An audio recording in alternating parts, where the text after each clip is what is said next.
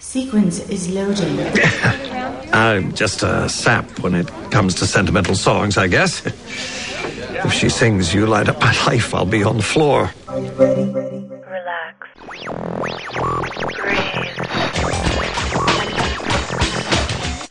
Enjoy. Denny Crane. All right, everybody. Rock and roll.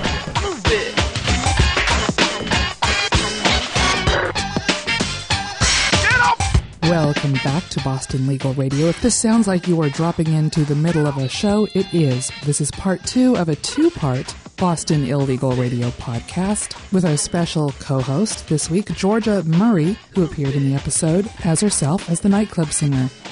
If you've landed here first, be sure to click on part one to get the full coverage of the episode Live Big. Episode 16 aired February 21. I'm Dana Greenlee, and again, we'll rejoin our conversation with Georgia Murray about Live Big. Boy, we've been talking so long. I know people are eating this up. Thank goodness we. Hopefully, they have a lot of room on their iPods to download this. I'm like, wow, this is quite the episode. Now, the the serious storyline is always yours was a very serious storyline, but the Alzheimer's patient, the as Denny put it in the course of the show, I'm so tired of Alzheimer's being a story point. great. Isn't that so great? Yeah, I would like so this. great. And Ryan Meyerson was the character whose wife was, well, she died, but she didn't die of natural causes. She overdosed on morphine because her husband and her had an agreement to end her life when the Alzheimer's got too strong. And so we'll play a soundbite where the character Ryan, Ryan Meyerson explains the situation when he has his first meeting with Alan Shore and Denny Crane. Denny is just sitting over in the corner listening. Denny has issues about this, and you can obviously see that on his face. Alzheimer's was her worst fear. She had gotten to the point where she was forgetting and she was losing control of her body. And she begged me to help her do it. And I complied. How did you comply? We had hired a nurse who had previously worked at a hospice for dying patients, and she was familiar with setting up morphine drips, and I persuaded her to set one up for us in case pain management ever became an issue. And you increased the drip to cause your wife's death. Yes. My lawyer is recommending that I plead to manslaughter, which I simply cannot bring myself to do. I am not a criminal. Alan actually refuses that case at first. He says, "Stick with your first lawyer." But um, but in the next thing we see is is he's in court talking to the judge and the ADA about the situation. So he does take the case. Do you want to share with us, Georgia, about uh, the actor who played Ryan Meyerson? Yeah, Maurice who played Ryan Meyerson in the episode, and he has acted on film and TV for over 30 years with roles in several major films to his credit. Uh, Chaykin had a memorable role as a mad army commander in 1990's Best Picture Oscar winner Dances with Wolves, which was a fantastic movie, and more recently played the title role in an A&E series Nero Wolfe, which was in 2001-2002. Uh, he is a Canadian citizen, and Chaykin has won several awards for Canadian film um, and TV work in his career. So he's had quite a time, and he was just delightful on Boston Legal. Then we have new people coming to the storyline, as the we mentioned before. Adam Arkin's in this next soundbite. ADA Douglas Kopfer, and also the Judge Resnick is he's been you know a reoccurring judge over in Boston, so he's popping up now and then. Are talking, but it's interesting about Adam Arkin. As we mentioned, he's going to be directing an episode coming up here, and he actually was in the practice as um, a different character but uh, he was actually in season eight of the practice. So that was the one that introduced Alan Shore, and he was the one I think in the first or second episode, maybe I don't know. It was the arc with Sharon Stone as an attorney. So it was the first few episodes, and he played a partner in the firm that Sharon Stone's character had worked in, and then there was um, wrongful firing suit or something, and Alan represented Sharon Stone's character. They butted heads in the practice, and then in this scene that you're about to hear, they're butting heads in Judge Resnick's court, and they're actually forced to explain that they have a history, but it's a whole different history. It's like you know, there was he's another character, which David E. Kelley tends to do this. Yeah. So he's is different. But also another flip flop, and I don't know what script you have. I have like one of the sides from I think it's November, so I don't know if it got updated and by the time you got your script, but Oh yeah, mine did get yeah. The, the last update on mine was December eighth. they gave him a different name, and I think they probably ori- originally expected Adam Arkin to be that same character because in the script it's Albert Ginsberg, and then lo and behold, when it made it to air, it's Douglas Kopfer. So they decided they weren't going to have. Yeah, anyway, for whatever reason, it's interesting how they change things. So here they are in Judge Resnick's courtroom pre-trial. I'll ask for a continuance if they won't. On grounds they're not ready. Your Honor, this is a tactic. Mr. Shore figures to lose at trial. I rarely lose, and certainly not to you. So, what he's obviously trying to do here is pile on as many grounds for appeal as possible, including, it seems, inadequate counsel. Do you two have a prior relationship? Yes, Your Honor. Uh, when I was in private practice, Mr. Shore hacked into my client's corporate files and then blackmailed him. Successfully. You left that out. Yeah, back in the day when he actually used to skirt the law, Alan Shore has been pretty good this whole season. Yeah. Yeah. was- oh, another thing about when when Adam Arkin's character was called Albert Ginsberg in the script, there's a Frank Ginsberg in Legal Deficits, which was the last episode that David Kelley wrote before this one, who was an ADA. There's an ADA Frank Ginsberg, played by Craig Graham. He's on Desperate Housewives now. And he has a sordid history with attorney Brad Chase. So now maybe it was just too similar. You know, we've got the Frank Ginsburg, we've got the Albert Ginsburg, We have both Ginsburgs with sordid histories with Boston legal cast characters. Anyway, it's complicated, but for whatever reason they changed it. I just kind of love that kind of thing, Georgia. I'm glad you're sticking with me during it. No, it is. It's cool. It's very cool. It's all puzzly, and I I'm, Yeah. I'm I dig puzzles. Putting them all together, all the pieces. Judge Resnick has been around for a number of episodes. He's played by Michael Ensign. But the interesting thing about Resnick, Michael Ensign, is that the I have to delve into the six degrees again. He's been on all three Star Trek spin-offs. So he's got that that tie in to Rene and William Shatner with the whole Star Trek pedigree. And he's been on LA Law. He was on Murphy Brown. He was on Chicago Hope. oh wow. Again with probably Adam Arkin, you know, who's on Chicago Hope. And as we said before, Jayne Brook, who played Rachel Lewiston. So it's a big happy family, just like you attested to. Yeah. Yeah. Michael Ensign was in Seabiscuit and Titanic. Oh wow. Yeah. So, um, anything you want to share about this storyline as you're observed it as a viewer, but you've also, you know, seen the script and you've had a lot of time to, to look at it before it was on the show. Any kind of thoughts you wanted to share? Well, I, watching the episode, one thing about the episode that I loved was it really ran through such a range of emotions. You know, it had me laughing hysterically, and I had tears coming down my face, and it introduced new storylines, um, like a number of new storylines. I mean, it was jam packed with new information about characters, and um, and I just think that was fantastic. So the storyline itself was just I think their intention I mean I know it was during Sweeps Week so they they had to get a lot of excitement in the episode Yeah. and they really uh, David Kelley really did that so well. Yeah, the emotion it was just a full emotional show not not only sad but happy and it was wonderful. It was a balance, like they call it the dramedy, right? So they had the the Alzheimer's storyline, which was really sad, and they did an interesting thing. Did you notice how the segments were broken up? And people have blogged about this. I mean, people really p- care about this. they shortened the seg. There's always six segments in an episode, and they're usually run that seven minute kind of block. But they were like five minute segments during the first five segments, uh, shorter. And people felt like there were a lot more commercials. It wasn't the case. There was the same number of commercials. It's a 42 minute show, which is actually 30 seconds longer than the previous show. Um, and so that wasn't changed. But what they did was the last segment, 15 minutes long, unheard of.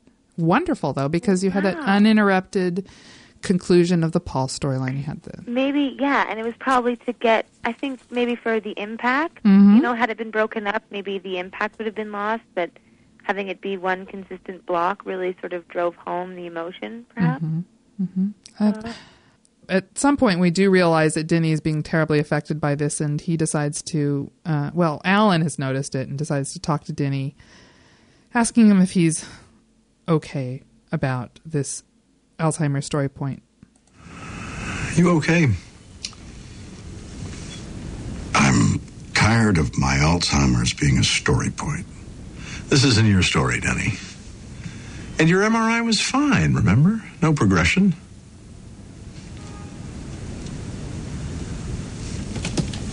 Imagine killing somebody you deeply love, even to spare suffering. You said you'd do it for me. You promised. I don't know that I could. Well, don't worry. You're off the hook. If the day comes, Bev said she'd sit on me. Ah. Boots on. That's what we did with my father.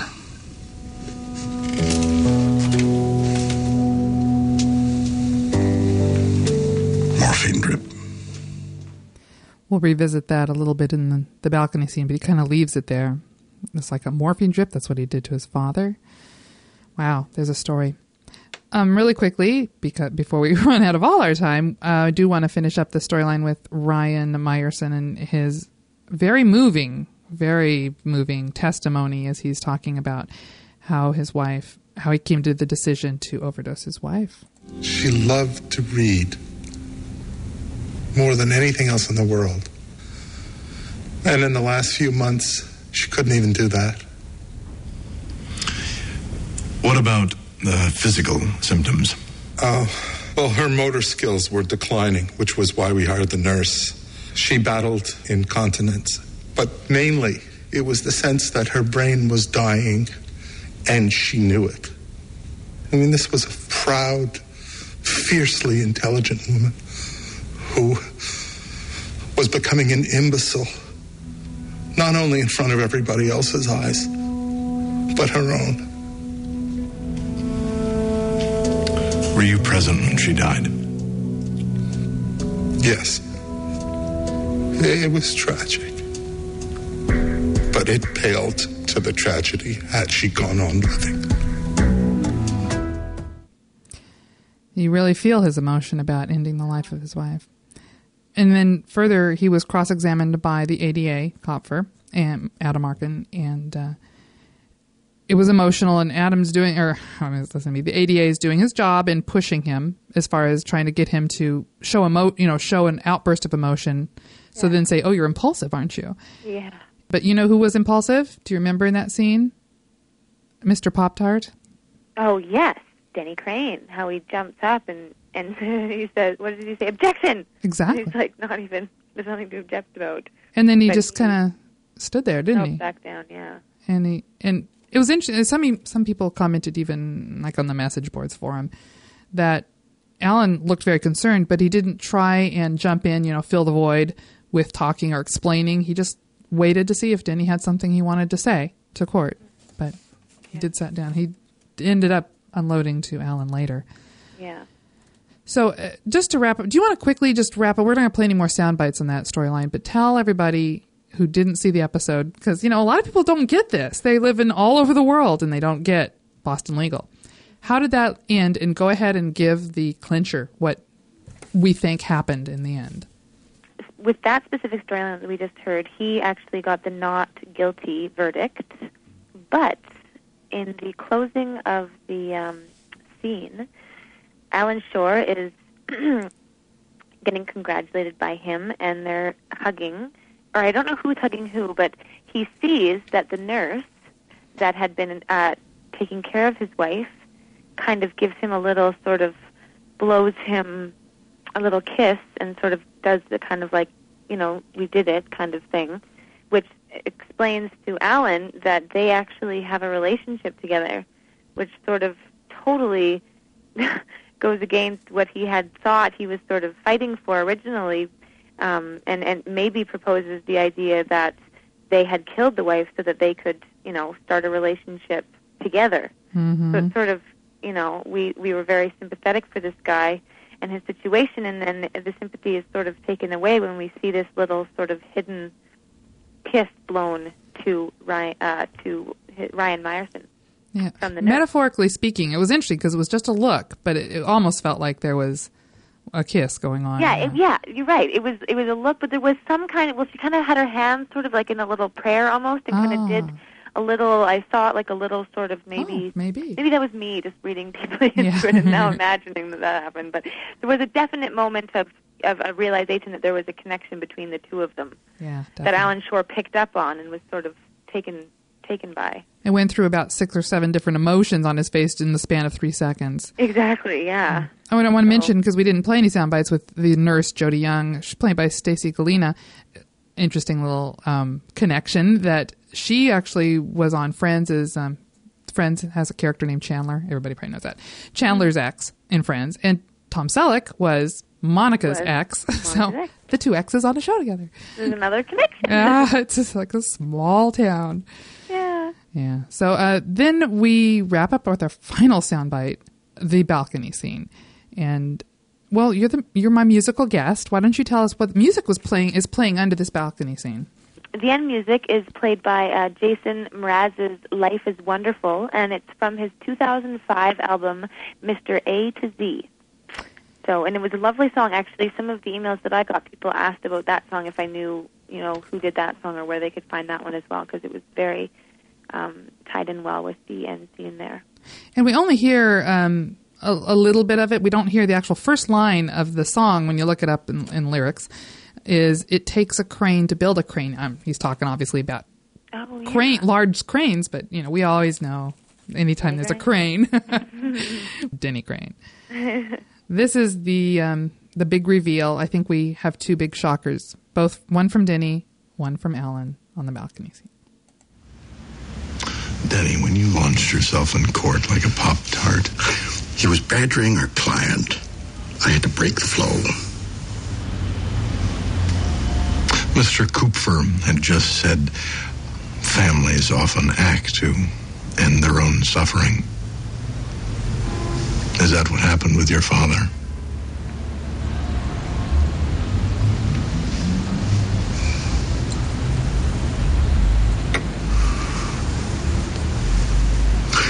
He wasn't exactly in pain. His appetite was good. In fact, he was actually smiling more in the end than he. On the day, the day we told the doctor to up the drip, he was blissful. We put him out of our misery. And I often wondered, did that life belong to the man with the brain of a two-year-old or to the man that preceded it? It certainly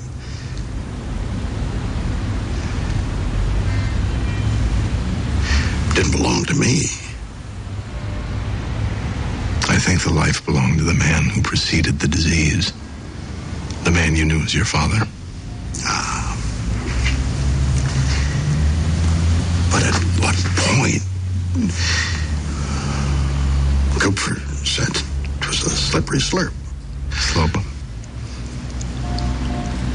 How'd you get the doctor to do it? Denny Crane. That was still the real thing then.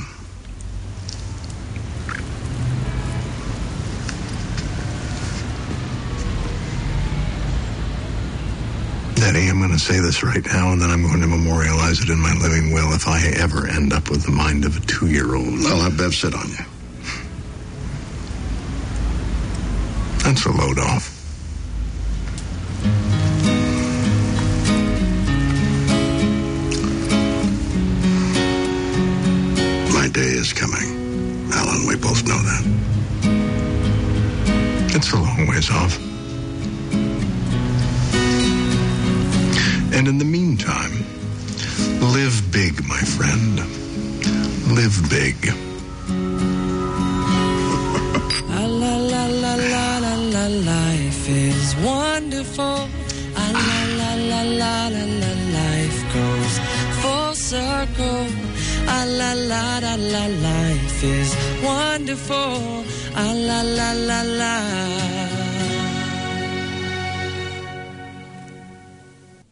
Beautiful.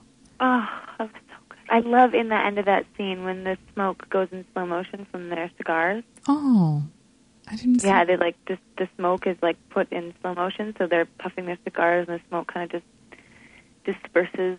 Very gracefully with the la la las. Yeah. Oh, Hmm. it was. It's very poignant, but it's also uh, moving as well.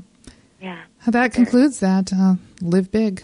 Oh, it was such a great episode. Oh my gosh. it really was. Wow. It was a good one. Oh, thank you so much for all this. Now we're not done. We're although I know that um, this is now becoming a two-parter. Obviously, this, this yeah, long yeah, exactly. podcast. I guess it is, isn't it? I'm going to quickly. I want to quickly play. Uh, we do have a quick 30 second soundbite of the preview for "There's Fire," which has already aired, but we are going to do a podcast on it coming up, and uh, this gives you a tease.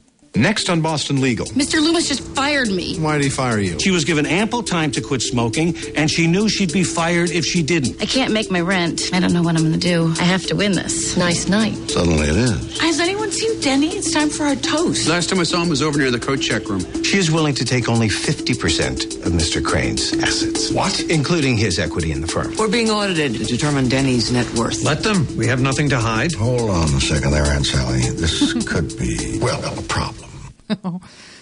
Oh, Paul Lewiston is now Aunt Sally. Hold on there, Aunt Sally. So, and two weddings in a row, right? Yeah, yeah, that's what I noticed. There's two weddings in a row. We always, every week, try and look for the Star Trek uh, comparables. We have uh, Deb from Montreal on the phone, and she's going to give us a little rundown of the few themes that she had that you alluded to earlier, Georgia. All right, we have on the phone with us Deb from Montreal calling in about Live Big. Hello. Hi, Dana. Nice to be here again. Right here with Georgia, and you know that makes it an all Canada podcast. Go well, Canucks. Yeah, go Canucks. oh, and we're here to talk about another Canadian, William Shatner, and your parallels that you've seen between Live Big and any franchise of Star Trek, right? Well, you know, the Star Trek universe. Oh well, let's don't waste any time. You found um, two big themes, as well as we'll always revisit the Star Trek alumni. Why don't we start out with the one that you thought was well, it's really, really an obvious one, isn't it? Yeah, the, the, the first theme that ran through Live Big, you know, dealt a lot with uh, Rene Auberjonois, who is Star Trek alumni from uh, um, Deep Space Nine, and his daughter, and their estrangement. And um, parental estrangement is something that runs through almost every single one of the series, from uh, the original series all the way through to Voyager and even the movies. And I um, I found a lot of similarities between um, their relationship in that there was distance between them and time. That came across uh, in a lot of the relationships that we see uh, in Star Trek. I mean, it started off with, I think the first one was Spock and uh, his father Sarek, and they became estranged almost from birth. I mean, he didn't appreciate the fact that he had a half human son because Spock is half human. And then later on in life, much later in long in life, uh, he admitted that eventually he was actually, even though he opposed Spock going into star into Starfleet, eventually he came to realize that this was a good thing and that he was very proud of him. And that was And then- actually toward the end of his life, was it? Towards the end of the life, where they live like over 200 years, they actually live a very extended period of time. But there was a reconciliation factor uh, between uh, the father and the son, and father and son theme also ran with Kirk and his son David. That's very true. who he met accidentally as uh, as David was a young adult, and there was that theme as well uh, earlier on in Boston Legal between Danny Crane and Donnie Crane. Uh, T'Pol and T'Les, which were the Vulcans from the Enterprise series, and as well from the Enterprise series, there was Lieutenant Malcolm Reed and his father Stuart Reed, who opposed him going into the Navy to, in a similar way that uh, Sarek had opposed Spock going into Starfleet ultimately all of them uh, ended up with a reconciliation or you know, a reacquaintance. which we're starting to see at the end of that episode. And may I remind everybody, Deb has put together just a wonderful document really detailing all of this and citing the references in the websites and with pictures. So she has actually each reconciliation that she's just mentioned, she's got side by side pictures of father and son. and it's labeled and the names and everything It's quite nice. Then you know there was this you know uh, similarities between um, Crane and Donnie Crane that was sort of echoed back to when uh, Kirk met his son, Dr. David Marcus. Mm. And, and he confronts his former lover because I'm, it's never clear whether he married David Marcus's mother or not. Because I would I would assume that David Marcus would be David Kirk. yeah. so we assumed that it was a former lover who had his love child and that she kept from him and actually kept knowledge of him uh, from from Kirk in that that clip. And let's listen to that. I did what you wanted. I stayed away. Why didn't you tell me? How can you ask? Were we together? Were we going to be? You had your world, and I had mine. And I wanted him in mine, not chasing through the universe with his father. Except for some of the words, obviously, it almost sounds like Rachel talking to Paul Lewiston. You know, I why didn't you tell me I had a grandchild? That's right. And I think that because their worlds had become separated, that she felt that she didn't want to lose or at risk losing her child to Paul Lewis, that she wanted her daughter in her life. Mm-hmm. And eventually she confronts him in his office and saying, Well, I can live without you being in my life, but I don't know if my daughter can needs to know whether her grandfather is going to be in her life or not. And thank goodness they had that catalyst to bring them back onto the bargaining table because it's not just about the daughter. It really is about them, but they were both pretty proud people, weren't they? They both had their agendas that they were felt, you know, abused for. They both felt right, and they both had trouble meeting in the middle. Mm-hmm.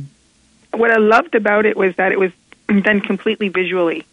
You don't actually hear them or hear what they say, but you do see them come together and they meet in the middle. and similarly, you know, we we have an audio clip of uh, Dr. Marcus uh, as he at the end of the mission he enters you know Kirk's quarters and uh, and can and, and tries to meet him in the middle. Can I talk to you for a minute? I poured myself a drink. Would you like it? Lieutenant Saavik was right. You never have faced death.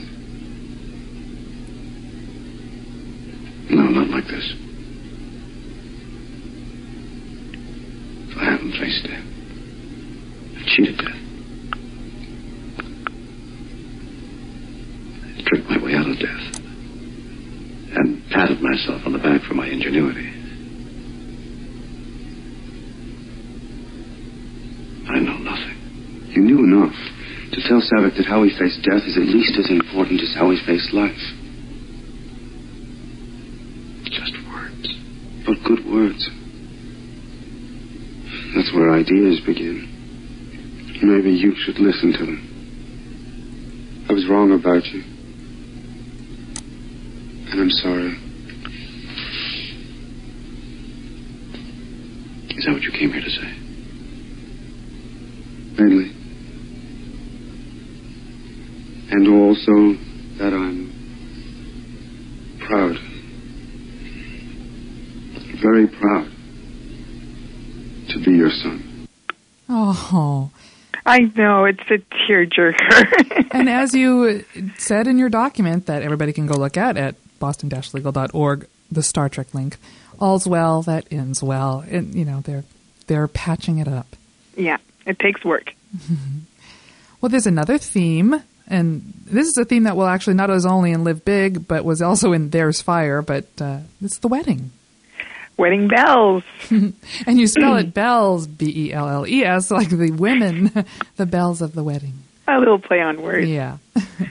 Weddings, it's going to be a theme that's, you know, revisited a couple of times in Boston Legal. Well, my goodness, it's been revisited several times in um, Star Trek. And I, I really was trying to locate an example of the, um, and there was some occurrence of romances between summer and and and uh, or what do you call summer winter romances, but um, May December romances. It's I couldn't find uh, an actual picture of it because there was actually no wedding that ever took place from these romances, but there were all different kinds of cultures that were that uh, had different kinds of uh, customs.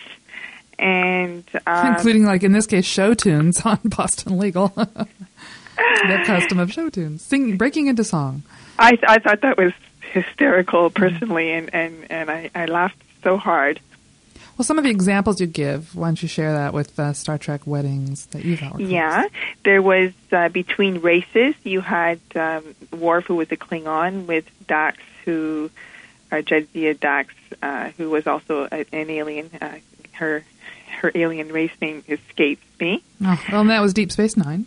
That was on Deep Space Nine. There was uh, between B'Elanna Torres and uh, Tom Paris. She was half uh, Klingon human, and he was uh, human, and that was a uh, officiated by uh, Captain Janeway aboard the Voyager. And then there was a Betazoid human between uh, Counselor Troi and Commander Riker, and they were married on Earth.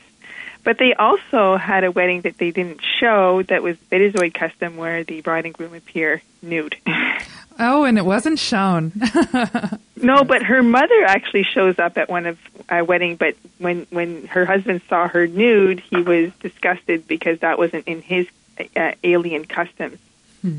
and so he, he he decides not to marry her. Oh, And then there there was one between Chief Engineer Miles O'Brien and uh, Keiko, who is of uh, Asian uh, orientation uh, aboard the Enterprise, and she has a magnificent gown. and you have pictures again of all this on your document of each of these weddings you've mentioned. That's right. And then there's also one of a Vulcan ceremony, which is far more stoic and simple and a little Definitely. bit goth. Goth, yes, I would say so, judging by this picture. Ample examples of, of the different types of weddings, all marriages not being created equal. Yeah. Well, let's move on to the alumni, our last thing we have for the moment. Only one fella this time, one actor who, eh, besides the cast regulars, and that would be Michael Ensign. And he appears as Judge Paul Resnick in five episodes so far.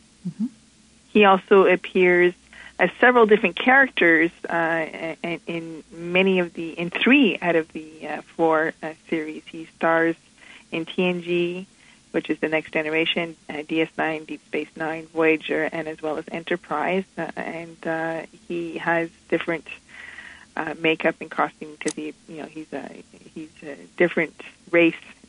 Definitely. one. Your pictures that you have side by side from each of the four characters he played in Star Trek, and then his actual uh, publicity photo, and none of them look alike. None of them look alike. He, a completely different charisma that emanates from each of those pictures. well, thank you so much for putting all this together. Again, a stunning document you've put together with pictures and all the themes in one place, so everyone can go and relive that if they uh, didn't catch it all right here. My pleasure, Dana. See you next week. Bye bye.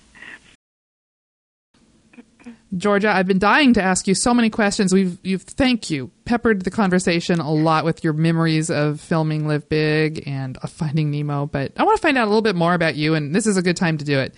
You you did say that you're working on a CD. It's not yet out. It's not out yet. I'm working on it, and I had originally hoped for a date um, in March for the release, but I've been away all of January and all of February, and that date was sort of set in like November, and then all this stuff sort of came up. So I've been away for so long and haven't been able to complete it, but it will hopefully be completed um, by the late spring. I'm thinking kind of May-ish, and uh, right now it'll be available over my uh, website. We're looking at distribution, so I don't know um, who we're going to use for distribution yet, but as of right now, it's available through my website, which is again georgiamurray.net. That's So, right. And Murray is with an AY at the end. Just want Yes, to make sure everybody knows this. yes, M U R R A Y is how you spell the Now, name. is your iSounds page, and that's linked from georgiamurray.net. That is. There's a link on my website um, to the iSound site, and that is where you can pick up the free download of the Thanks Again song that was sung on the Boston Legal episode. Now, when we were talking a little bit earlier about Thanks Again, you said it's not quite the music that you're used to producing. And I was amazed because I read on your website that it's, um, can I just say, hip hop folk? What is yeah, hip yeah. hop folk? What is yeah. That's what I do. I sing sort of soulful, folky, hip hop kind of stuff. My producer produces hip hop, and I've grown up singing folk, and so we've sort of combined those two styles. Um, so it is a little different than the song "Thanks Again," but it's such a beautiful song, regardless of the Mm-hmm. genre. Well, speaking of genre, I mean, is this a new genre, hip hop and folk? It just Yeah. Well, there's a few. I mean, it's difficult to sort of categorize yourself. People always have trouble with that. But that was sort of my best guess as to what I could sort of because I don't want to just say hip hop or or just folk because it's not really. So it's kind of I guess a combination of the two in a way. Oh, I, and we can hear like little snippets. I mean, you do have a player that plays as you go to your website. And is yeah, that right now there's three songs on the website, and you can go and listen to them. Um, I'll be posting some new things um, in the future, but right now there's three songs on there that you can listen to. now? If anybody um, decides to book and reserve some time at the uh, family resort, you're probably not there and performing anymore, are you? During well, the summer? Mm-hmm. season runs from April to October, so it's actually off season right now. But I was there last summer, and I don't know. We'll see. it's a whole new world right now. yeah, exactly. But I definitely am always. I mean, it's I've grown up there. It's my family-owned resort, so no matter what I am doing, I will be always visiting. Oh, sure. If not working, definitely um, making time each summer to return and visit, and and still sing for the guests because I love. I love doing that, and I might meet some more cool people that, Yeah. you know. Yeah, you're, you're 21 now. You're emancipated. No more child labor situation. yeah, exactly. Dad, I'm writing my own ticket now. you know? exactly. Oh, so and now you said that you've been away a lot the last couple of months. One of those amazing things, besides filming, was you did something that a lot of Americans, you know, a lot of musicians, I think, like, wow, I want to play a certain venue in New York City. What was that? It was Madison Square Garden. I got to sing the opening anthems for a New York Knicks game and a Rangers game in February. Uh, so it was extraordinary and another unbelievable ex- experience. And yeah, I Were was they all- there for a week and it was amazing. There was so they were over. Both games were over in the same week, and Yes, I the Knicks played on the 7th of February and the Rangers played on the 8th. So they were back-to-back nights. now tell the interesting story. Hey, again, your father has something to do with this. You to take a He commission. does. How you got that like gig? The ultimate hookup place. um, the owners of Madison Square Garden and the Knicks and the Rangers came to Nimmo Bay this summer uh, for vacation. I wasn't actually there at the time, but I did have my demo CD there, and my dad, who is like Mr. Promoter of all time, he showed them my demo CD, and uh, they were impressed enough to invite me down. They came back the next morning from their cabins and said to my dad, "We want to invite your daughter to come sing the anthems in Madison Square Garden." So I was blown away when I got that phone call as well. Did your dad get to go? I mean, he probably didn't. Our whole well, the other amazing thing about this was on the night that I sang for the Knicks, it was my dad's 60th birthday. Oh.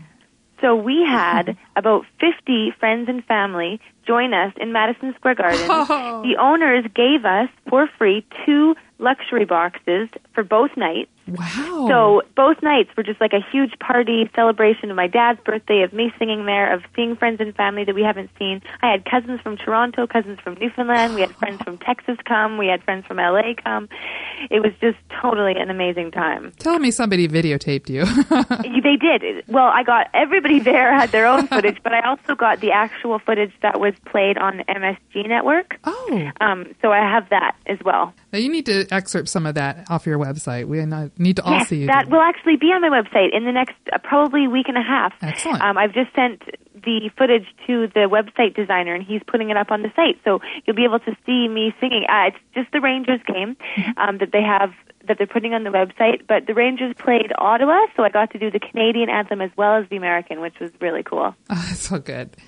Man, just an insane amount of um, publicity too between that and, and the episode at Boston Legal. You you've been in the newspaper, you've been on CBC Radio, right? Yeah, I did a couple. I did a few CBC radio interviews. Um, I've been in all our local newspapers. Um, Entertainment Tonight Canada did a segment on me. Oh, really? I was also featured in like uh, our. It's called Weekly Scoop, which is basically the Us Weekly or Star magazine of Canada. they did an article on me, um, and so it's just been it's been really cool, really really cool. Now, do you think um, you sort of like the idea of maybe acting or doing something like that? Well, I I I enjoyed it so much being on that set. Um, but right now, music is really my my number one priority. But in the future, I definitely would not turn down the idea of acting. And I think once I sort of establish myself as a singer, I may may delve into that. Uh, you know, if the opportunity presents itself, Um, and even now, I mean, you know, I'm not going to turn down another visit to the Boston Legal Set. I know. Well, you're. I hope they do bring you back, and you can always have your dad, Mr. Promoter, you know, throw in a, a week vacation for somebody there. Absolutely. I'm sure he'd just be totally into that. So, but you know, right now it's definitely music and recording and writing and whatnot. Um, but who knows? I would definitely not turn down any opportunity. Well, you're a performer, so it's whether you're performing, speaking, or singing, it's all really, the same. yeah, Really. I am a performer. I'm excited. Everybody keep um, an eye out on what's going on at georgiamurray.net. In fact, now you said something about having a, a newsletter. Is there a way people can kind of know when your CD comes out without?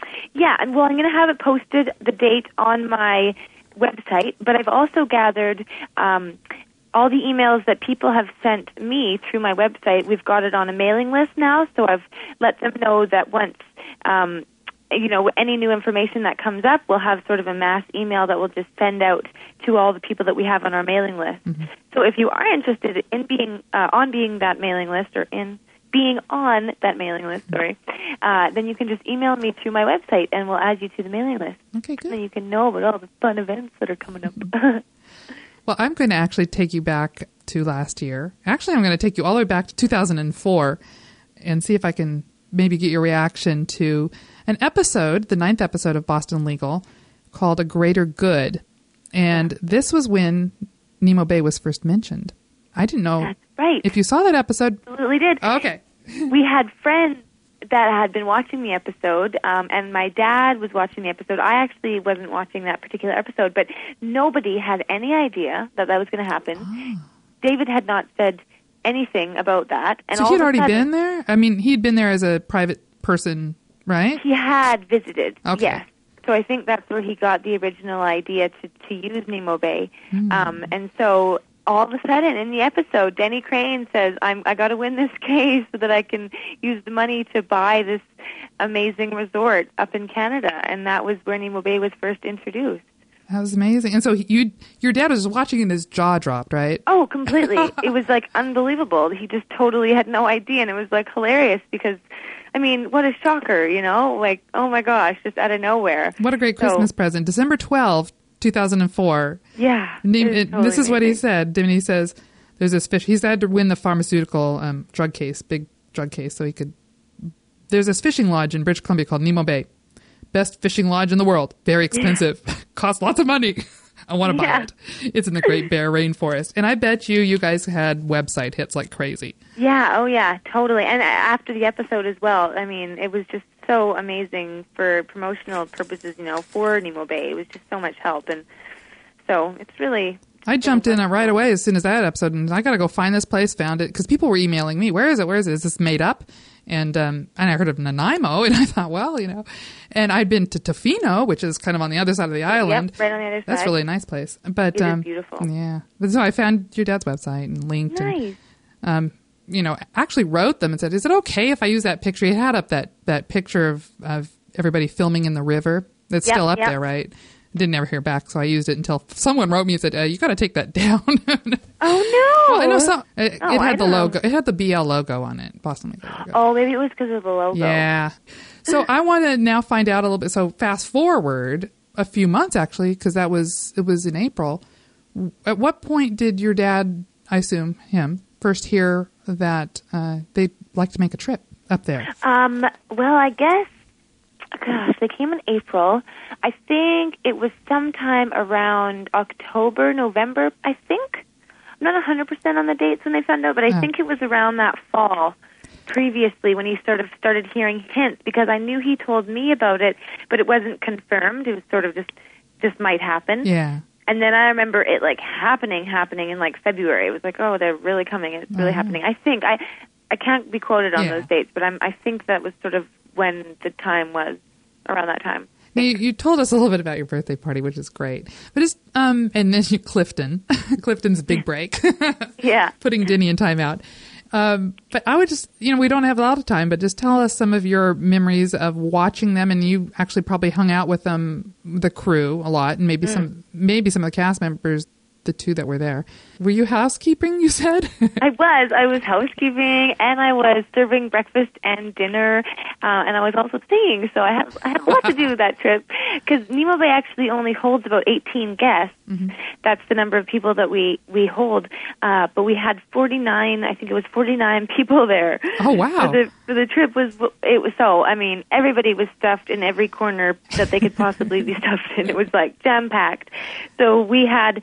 um you know, we had a few staff there, but mostly family and some of our other friends helping out. So there was a lot of, you know, we wanted to. They were very sweet with knowing that um, Nimmo Bay wasn't actually fully open and fully running yet, so we didn't have our full staff there. So it was sort of up to the kids to work overtime to uh, make sure everything was going okay. no, but it was it was really fun, and I was doing all the housekeeping and cleaning and stuff. But I did get to hang out with them like every night because I was serving them dinner, and and they were just tons of fun. I mean, William Shatner is everything you'd think he would be. He is so hilarious. I mean, he's sitting at the dinner table and he is like the life of the party, telling joke after joke, has everybody in hysterics, laughing constantly. He had his wife there with him and she was just beautiful and wonderful. Mm. So just such a wonderful woman. James Spader was very had so much, you know, a real presence as well as William Shatner, of course. The two of them were just, you know, bigger than life people and but just unbelievably nice. Can't like, emphasize that enough. Like I just they were so wonderful to be around. Did they have and the same rapport with each other as they do? It seems like the characters um, do. Yeah, well, it's, similar. Um, you know, they didn't. I didn't get to see a lot of interacting between them because there was so many people there, and you know, there was interaction between everybody. But they were definitely very friendly with each other and had good laughs, and and very similar to their relationship on the show.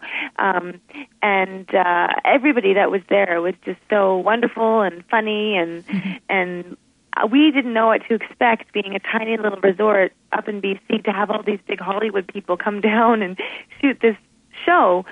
We just know the typical stereotypes people have and it just wasn't the case at all with any of them. Bill D'Elia and Mike Listo and Janet Knutson, all the producers and directors and David Kelley and they're just the most wonderful people to be around and hilarious and fun and everything.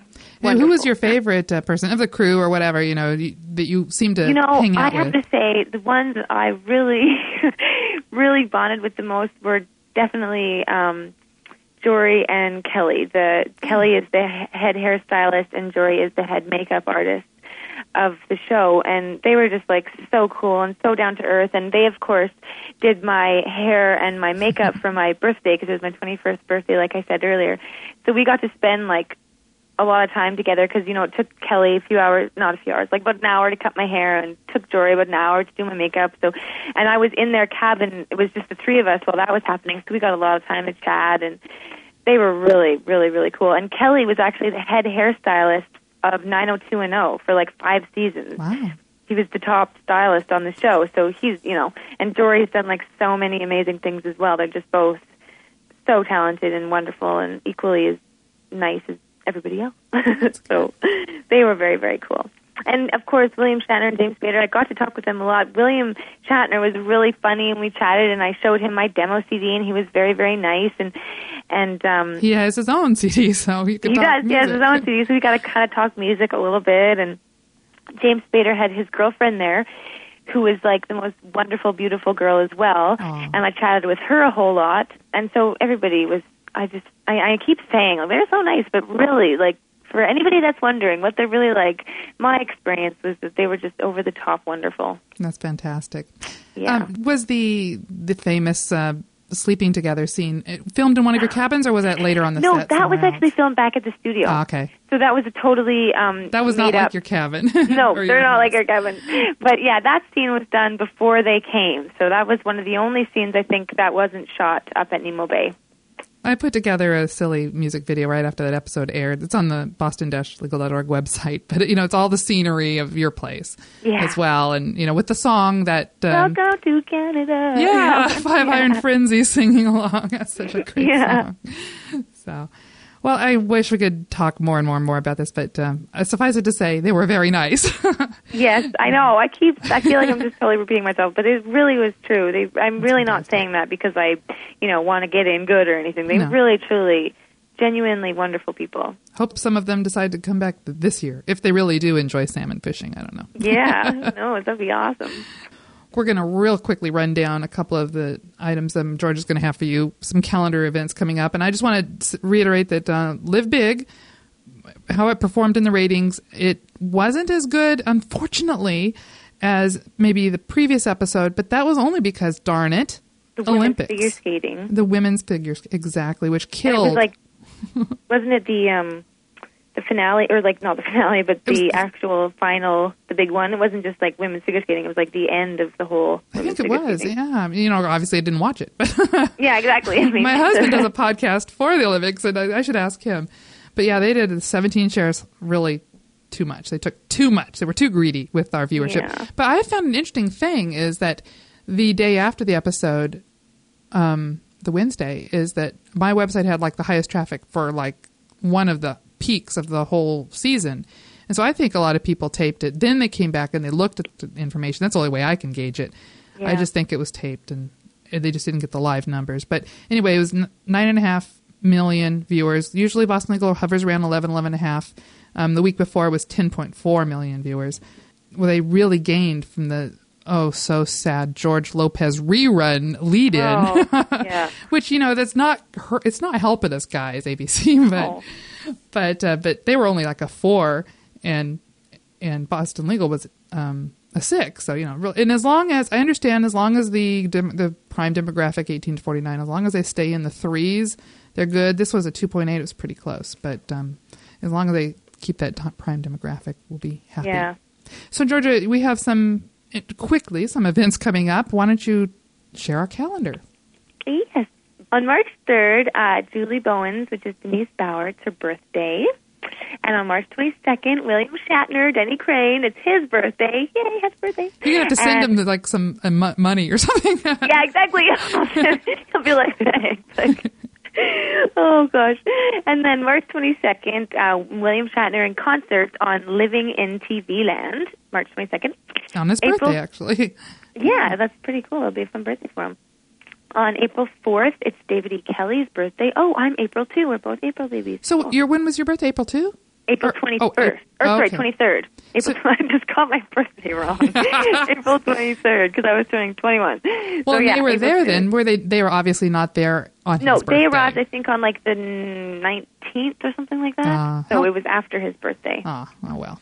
Um, and then April 11th is the preemption for the Ten Commandments. No Boston legal on April 11. No Boston legal. But you know, God takes precedence, though. The ten Yes. Moses. and- Um, and then Tom Selleck will reprise his role as Ivan Tiggs in Chitty Chitty Bang Bang, which is broadcast March 21st. And Ivan and Missy, uh, who was played by Meredith Patterson, will be back for episode 22 called Ivan the Incorrigible, set to air on April 3rd. So, yeah. I'll tell you who's incorrigible. It's Catherine Piper. It's Betty White's character. She's oh, been Oh, getting she into trouble. oh, gosh, she is so funny. I love her. the definition of incorrigible.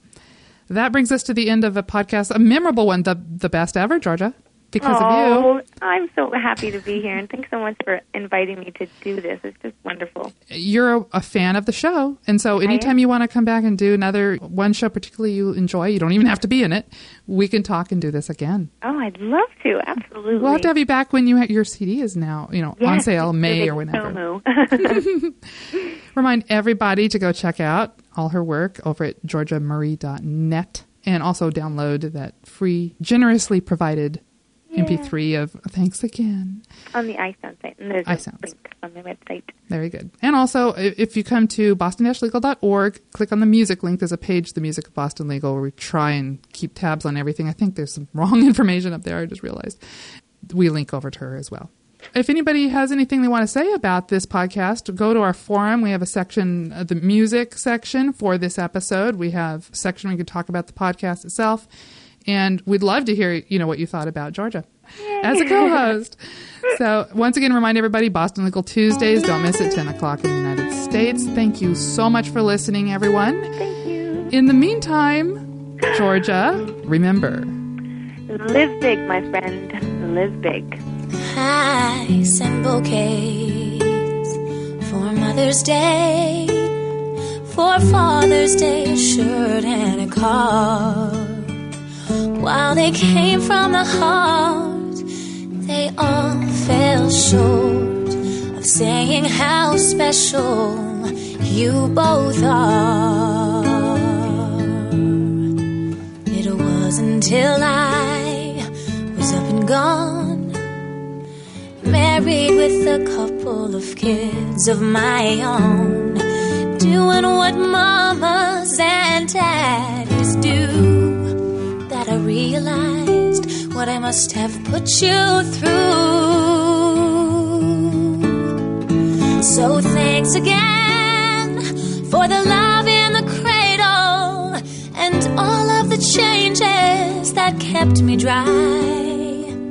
And thanks again for the love at our table and tanning my bottom when I told you a lie.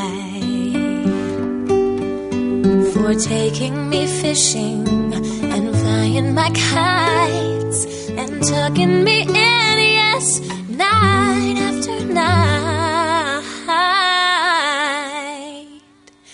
To my beautiful lifelong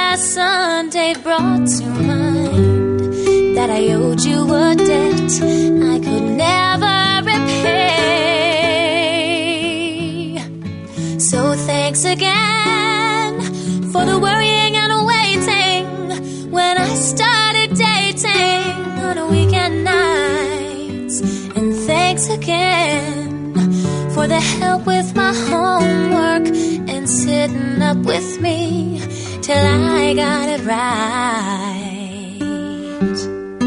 Your car for the prom, your letters and all, but most of all, Daddy for marrying mom. To my beautiful